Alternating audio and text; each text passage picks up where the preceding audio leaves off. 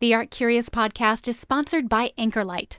For more information about all of Anchorlight's artistic and creative endeavors, please visit anchorlightraleigh.com. We are all photographers today. Practically everyone you know has a smartphone, and with that phone access comes a pretty nice quality camera. And with the simple click of a button and the addition of a little filter here and a little crop there, we are all artists.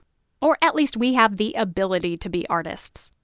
It's so funny to think that less than two decades ago, I was schlepping around carrying dozens, dozens of rolls of film on particularly picturesque vacations, just to be sure that I had enough to cover me should the urge to capture a moment strike. It took up so much room in my carry ons, you guys. And that's not even including the camera itself and its sundry accessories. Photography of a certain quality is easy today, and it's easy to take for granted. It's pretty mind blowing, though, to think of the birth of photography, of the many scientific advances that led to the development of a medium wherein we could freeze a moment of time onto a silvered plate or a plate of glass, and finally onto paper. It's further fascinating to think of the moment where a photographer was able to make that next step and to make those moments move again, unfreezing time and allowing for a scene to be recorded and played back again and again. This was an incredible moment in art history, really, in, in human history. And the man who is claimed as the father of the motion picture, and thus film as we know it, is an important one, one of the biggies. But it's entirely possible that this big name artist and inventor may very well have become a mere blip in our art history books, never to reach his soaring heights, if he wasn't acquitted of a murder charge.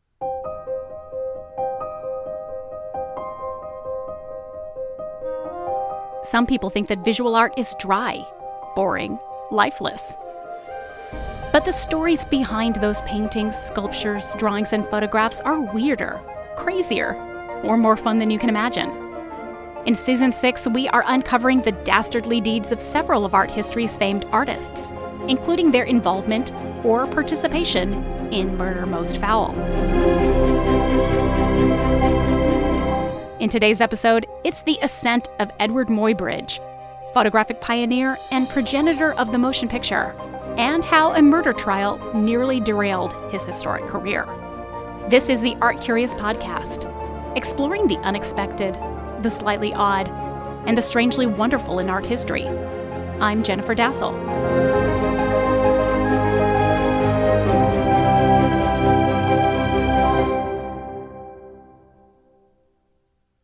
Edward Muybridge was born in 1830 in the town of Kingston upon Thames, England, which is now part of the greater metropolitan area of London.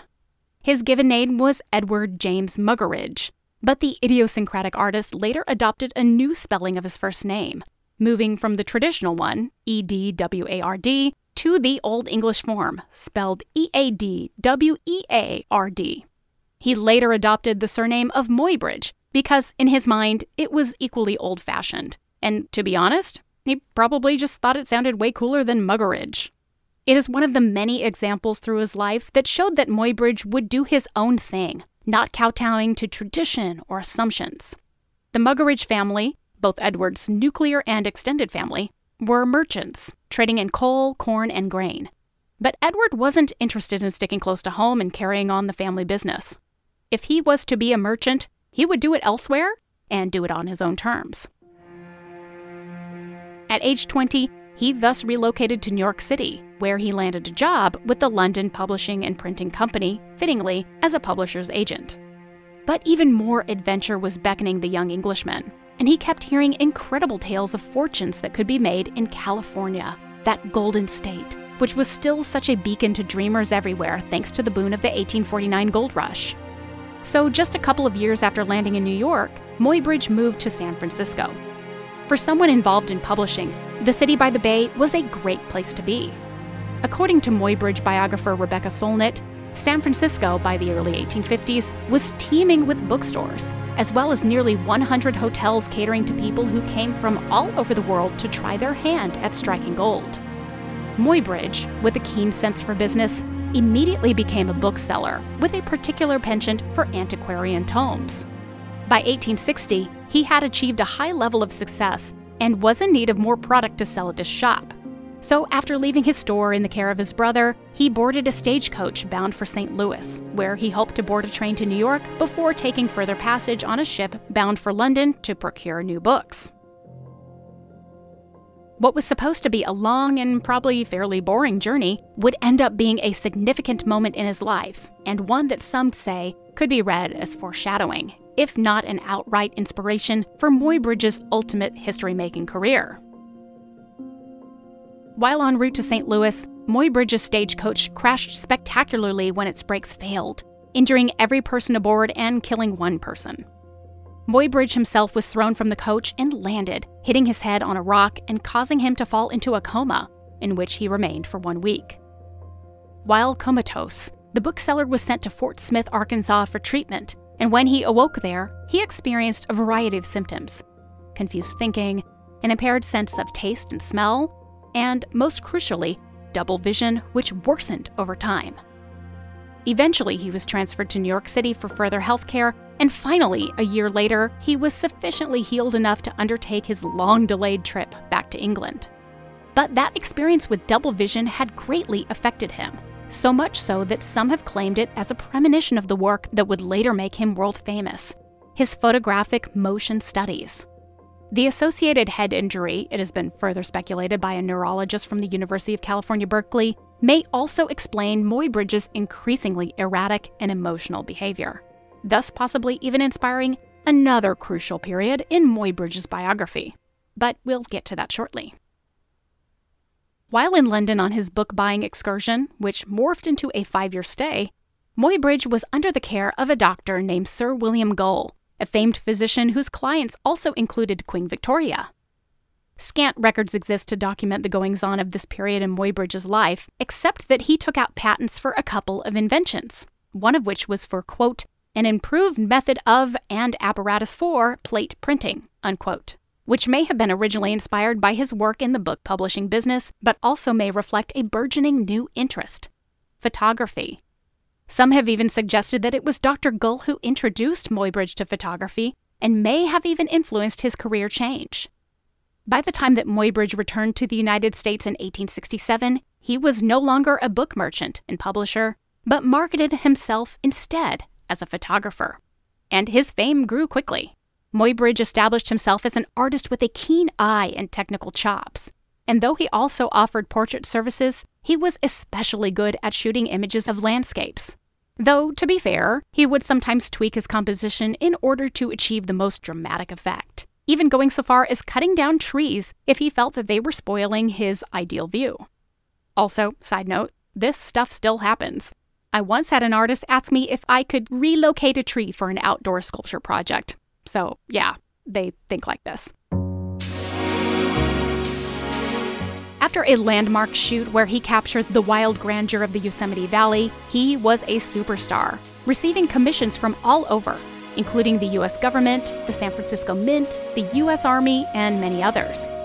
And it was in the midst of this rise that the former governor of California, the famed Leland Stanford, contacted him with a particular request. Okay, do you all remember the Yanni Laurel debates of a few years back, or the furor over the dress and whether it was white or gold or black and blue?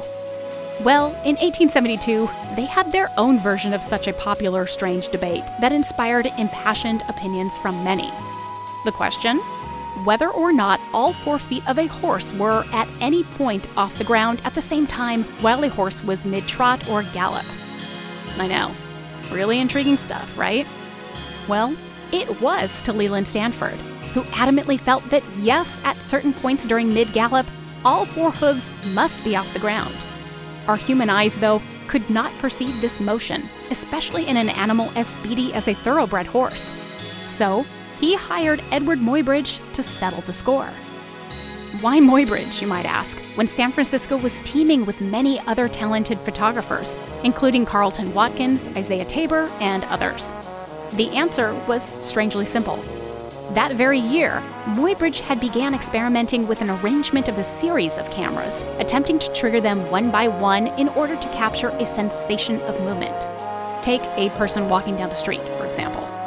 That first shot might record a person with their left foot sticking out in the front, and the next could present the action of picking up the right foot from the back in order to bring it forward. It seems so simple to us now.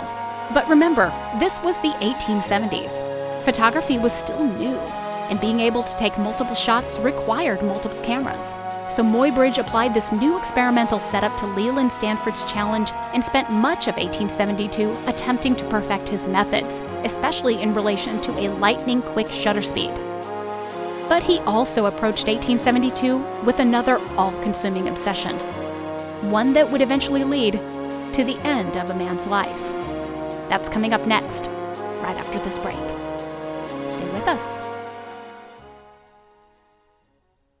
Many of us think that we just don't have the time to pick up a new topic or a new hobby, but we actually do with the help of the Great Courses Plus. This educational streaming service makes learning so easy and super accessible. There are thousands of lectures on practically any topic that you can think of with objective, in depth information that's given to us by some of the best teachers in the world. And you don't have to make time to learn because the Great Courses Plus fits into your schedule anytime and anywhere. You can watch videos on your lunch break or at the gym, or you can just listen to the audio while you're driving or doing any of your other hobbies. I have been loving the course called Dutch Masters The Age of Rembrandt.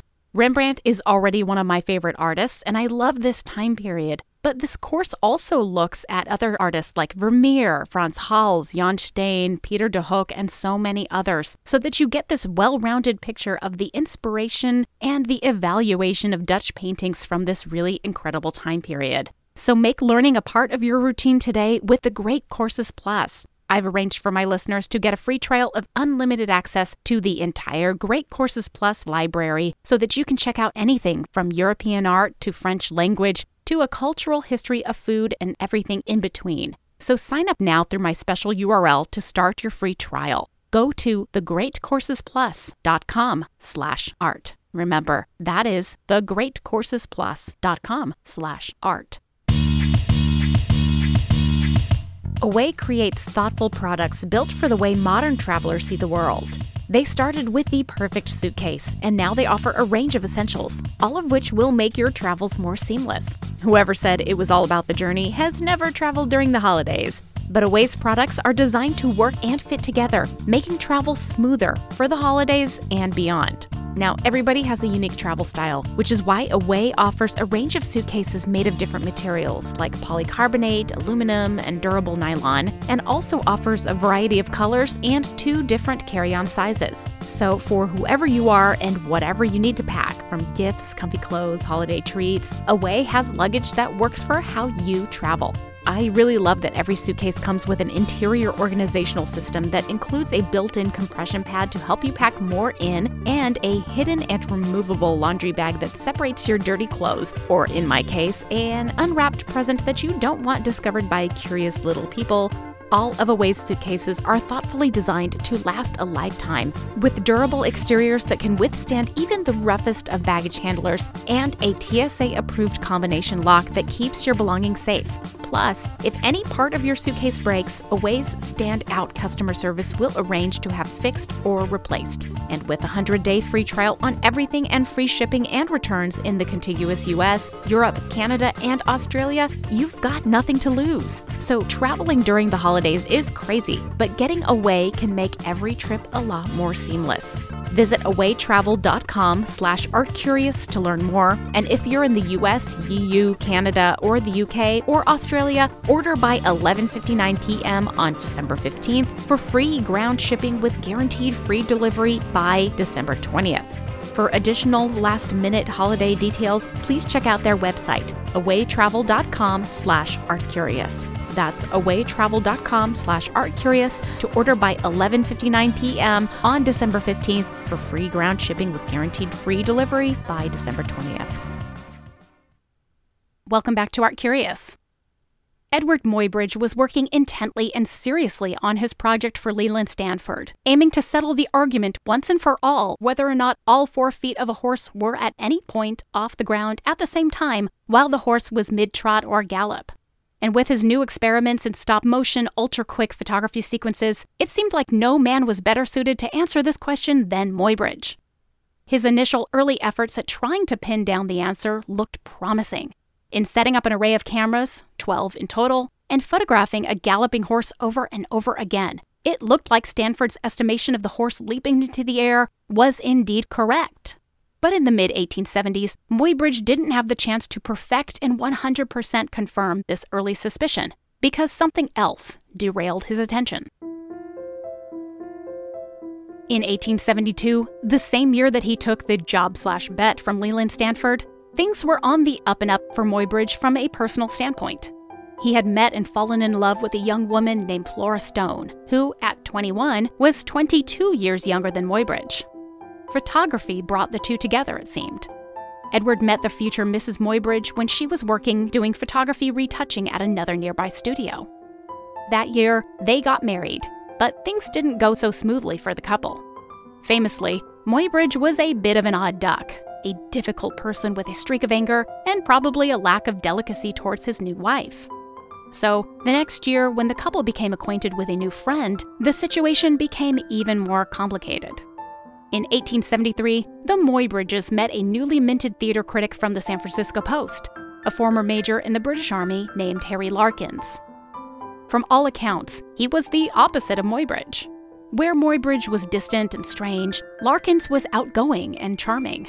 Not a whole lot was known about Larkins' early life, but it appeared that he came from a wealthy and reputable family in England. His relations with his family, though, had grown estranged due to Harry's interest in living an adventurous, romantic life, seeking challenges not only in the British Army, with whom he served for six years in India, but also in the French service, too. He was a globetrotter who spent his family's wealth to fund his exploits. And after his military service concluded, he realized he had no real way to fund his living other than making do with a number of random jobs. He worked as a translator, a reporter, a circus manager, a mapmaker, and as, when he met Flora, a theater critic. You can see that Larkins cut quite the figure and was a fascinating person to be around. And you can further imagine that comparing Larkins with Muybridge, her husband, was something that Flora Muybridge could not help but do. And in that comparison, her husband came out lacking.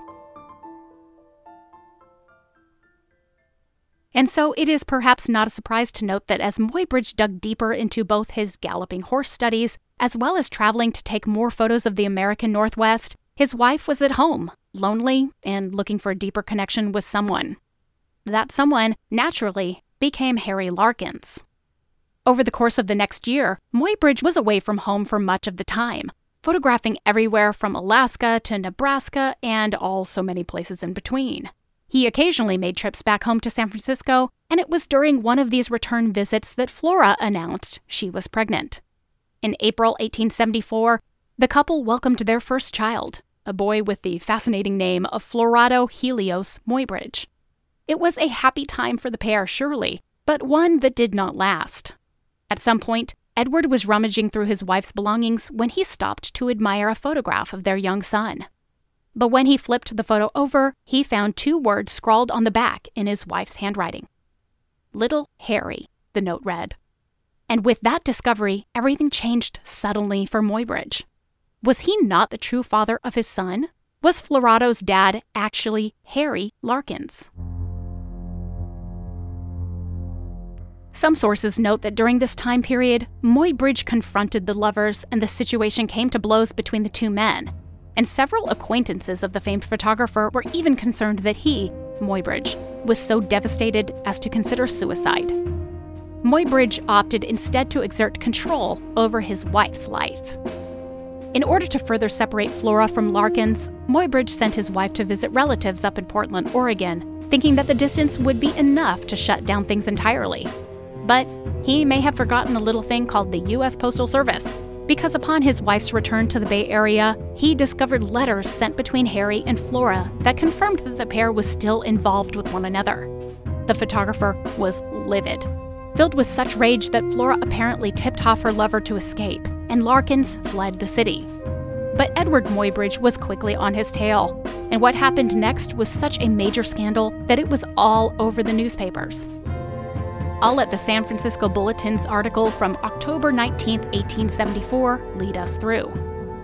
The article, titled A Startling Tragedy Chevalier Harry Larkin Shot Dead by Edward J. Muybridge, the Photographer, the sequel to a scandalous intrigue, unquote, reads in part as follows quote, Considerable sensation was created in the city yesterday morning by the receipt of intelligence from Calistoga of the deliberate killing of Major Harry Larkins of this city by Edward J. Muybridge, the well known photographer.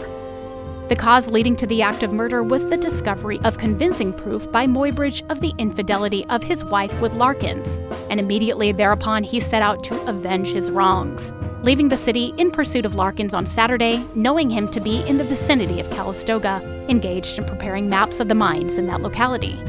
He reached Calistoga at 8 o'clock in the evening, and without stopping for food or rest, he went in search of his intended victim with a horse and buggy. Larkins had returned from Pine Flat on Saturday evening and stopped at the Yellow Jacket Mine, 11 miles from Calistoga, intending to pass the night there.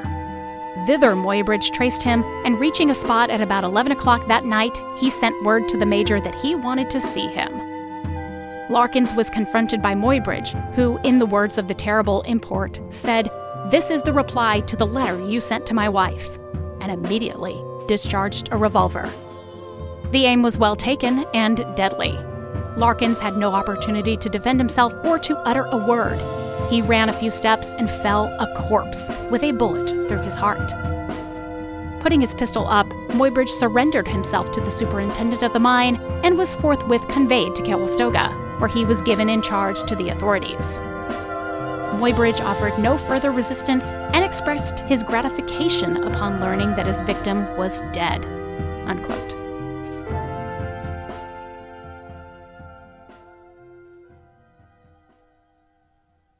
Fast forwarding one year, Edward Muybridge's murder trial was in full force, and San Francisco was enraptured.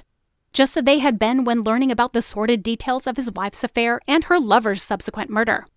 In 1875, at the start of the trial, Muybridge made an insanity plea, claiming that he wasn't in his right mind when he killed Larkins. At some point during the trial, he and his lawyers changed his defense to quote unquote justifiable homicide, or killing someone for a very good reason.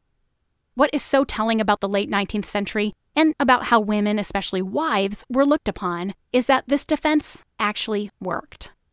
Muybridge was acquitted of murder, with the jury determining that, yeah, it totally makes sense for you to kill someone if your wife is having an affair with him. Reasonable, right? And thus, Muybridge was free, even though he confessed to the killing and had turned himself in to the authorities quickly after Larkin's death.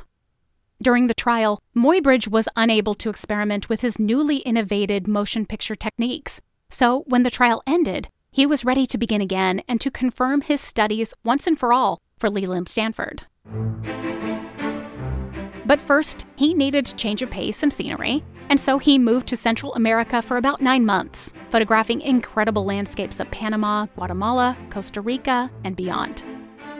When he returned to the United States, he jumped into his old methods, working first in a studio in Palo Alto before moving to the University of Pennsylvania.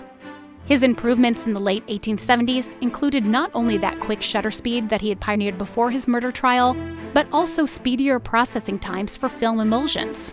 By 1878, under Leland Stanford's watchful gaze, Muybridge was able to repeat his previous experiments about that long debated question about a horse's hooves. On June 15th of that year, the photographer made history at what was then called the Palo Alto Stock Farm, which is now part of the campus of Stanford University. Along a horse track there, Muybridge placed multiple large cameras, each with a shutter that would be triggered by a thread when someone, in this case a horse, touched it upon passing by. That day, Leland Stanford's horse, named Sally Gardner, galloped on by, and click, click, click went the shutters of Muybridge glass plate cameras. Here, finally, was a series of images that proved once and for all that horses in gallop do at specific times in their gait have all four hooves off the ground, effortlessly floating for a split second. This sequence of photographs was so revolutionary that not only did it solve that much debated popular question of the day, but it captured the public imagination. Muybridge's images were so fascinating that they were even published in Scientific American and other magazines of the day. Later, Muybridge copied his negatives onto silhouettes painted onto glass discs, which were housed in a circular device that, when cranked by hand, would spin quickly in a circle. When viewed through a portal, the discs spun so quickly that it gave the effect of continuous motion. Sally Gardner perpetually galloping into eternity, or as long as your arm muscles could hold out. This machine, called a zoopraxiscope, is considered to be one of the first movie projectors the intermediary step between the still photograph and the films that we know and love today. And it's funny to think about how this experiment, the Stanford horse trot debate, affected the development of motion pictures, because the world's earliest film, or the first real movie ever, is practically a copy of Muybridge's images. This film, produced in 1888 by Louis Le Prince, a French artist, was called The Roundhay Garden Scene and is the first selection of films to show a horse galloping with a jockey on its back. And yes, in the surviving stills of Le film, you can indeed see the horse's hooves hovering gently off the ground. For me, this story is all about the what could have been factor. What would have happened if Edward Muybridge was convicted of murdering his wife's lover, Harry Larkins? Stuck in jail for who knows how long, it's certain he would have not been able to innovate the same way he did upon his return from Central America, reuniting with Stanford and continuing his pop culture scientific experiments from the years prior. Possibly the question of whether or not a horse's hooves ever left the ground at all would have probably died out, the way that no one really thinks too much about whether or not the dress was blue and black or white and gold these days. Or maybe Leland Stanford would have found another photographer to take up his assignment. But even then, Muybridge's work with Stanford led directly to the invention of the zoopraxiscope, which begat the true motion picture 10 years later.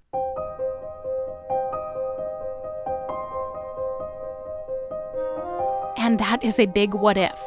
Would we have gotten there anyway? My answer is yes, probably. But who knows for sure? Who knows if Muybridge was this single history changing person? So, how different would history have been then?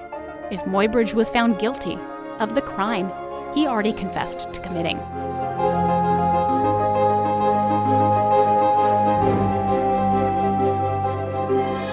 Thank you for listening to the Art Curious podcast. This episode was written, produced, and narrated by me, Jennifer Dasal, with additional research help by Joe Smallin.